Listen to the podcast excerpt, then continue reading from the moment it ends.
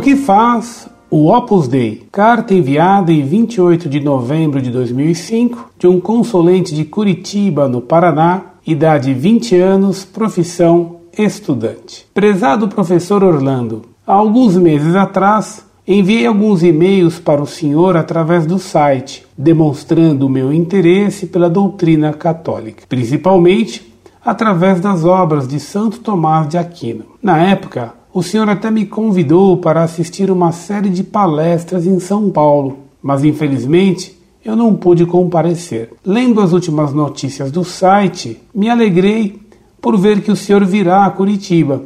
Gostaria de, desde já, receber informações de como participar da palestra. Aproveitando a oportunidade, gostaria de ouvir a opinião do senhor a respeito da Opus Dei. Peço isso porque nas últimas semanas passei a frequentar o Centro Cultural Universitário. Na verdade, apenas assisti a algumas pequenas palestras feitas pelo padre de lá, o qual também agora está sendo meu diretor espiritual.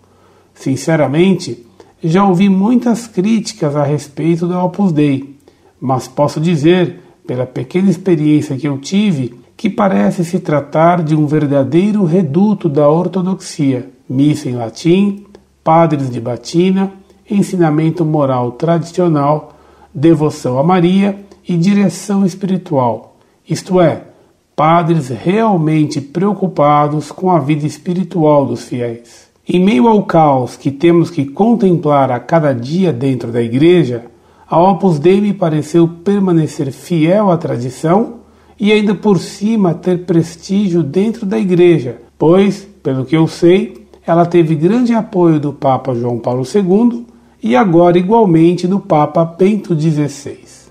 Até mais, Pax Domini. Muito prezado, salve Maria. Fico bem contente com a possibilidade de vir a conhecê-lo. O Opus se apresenta como muito tradicional e, assim, arrebanha muitos moços excelentes. Mas, depois, lá dentro, as coisas mudam. O que faz o Opus no Brasil? Nada. Que recolhe o Opus no Brasil? Dinheiro e almas. O dinheiro, o Opus usa. As almas também. Você leu o livro do Jean Laouandi, que acaba de sair sobre o Opus? Seria interessante que o lesse, embora o Lauande se revele um liberal e contrário ao que o Opus tem de bom. Mas o que assusta no Opus é a sua contradição profunda. Lá dentro é só missa antiga, fora é missa nova. Lá dentro é saia obrigatória para as mulheres, fora é calça comprida. Obriga-se a usar cilício e se permite o palavrão. O padre reza o breviário e... em público... Leia o livro do Lauande na página cento e sessenta e quatro.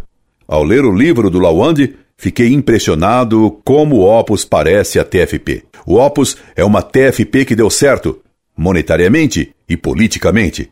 Mas como a T F P, lá existe um método semi-secreto que arrasa as almas e produz, como testemunha o Lauande, muitos problemas psíquicos.